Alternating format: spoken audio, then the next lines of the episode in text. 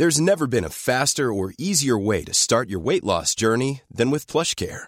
PlushCare accepts most insurance plans and gives you online access to board-certified physicians who can prescribe FDA-approved weight loss medications like Wegovy and Zepbound for those who qualify. Take charge of your health and speak with a board-certified physician about a weight loss plan that's right for you.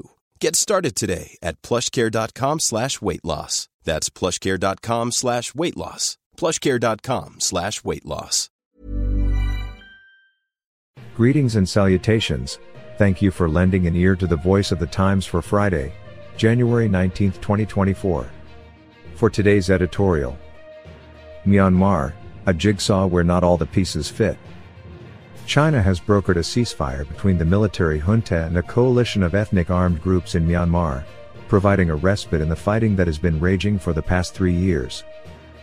Before Beijing stepped in, the junta had been struggling to stop the advance of the minority armies, which had seized control of several towns along Myanmar's border with China.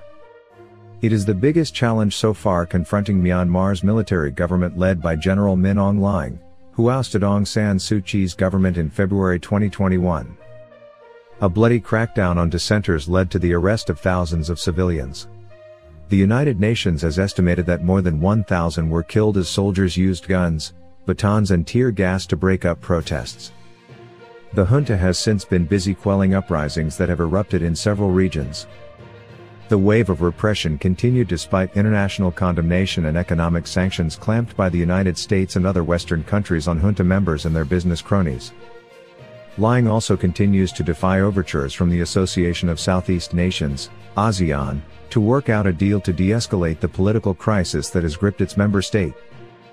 Last November, Indonesia hosted talks between the junta, armed resistance groups and the National Unity Government, NUG, that the military ousted to bring conflicting parties to an inclusive dialogue, to reduce violence and to ensure the safe delivery of humanitarian assistance for the people of Myanmar affected by the conflict.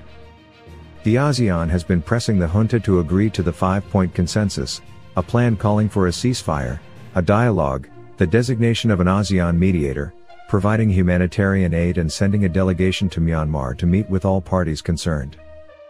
Hlaing has been biding his time, confident that the regional bloc's consensus-based process will work in his favor. This organization is not designed to exclude.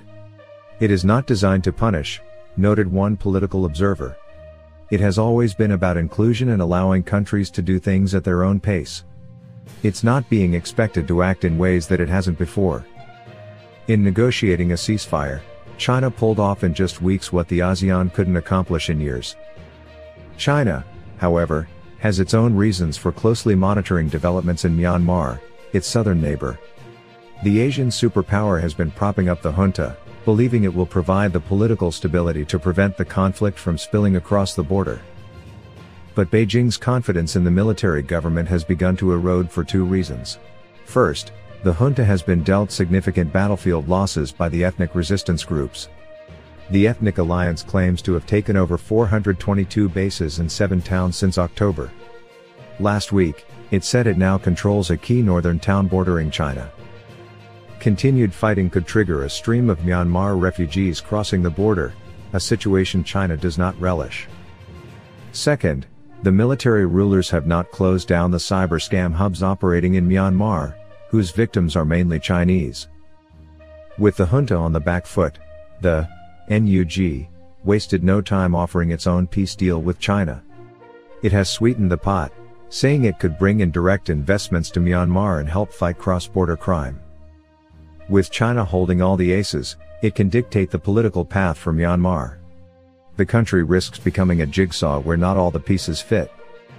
A power sharing scheme will have to be worked out between the different players, not an easy task. Hlaing will not easily give up the reins of power.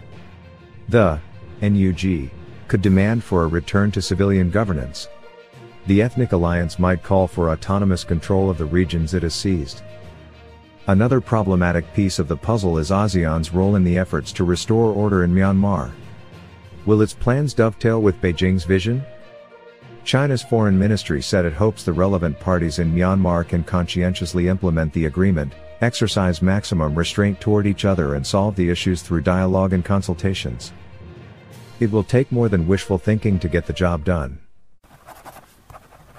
Our longest trusted English newspaper since 1898.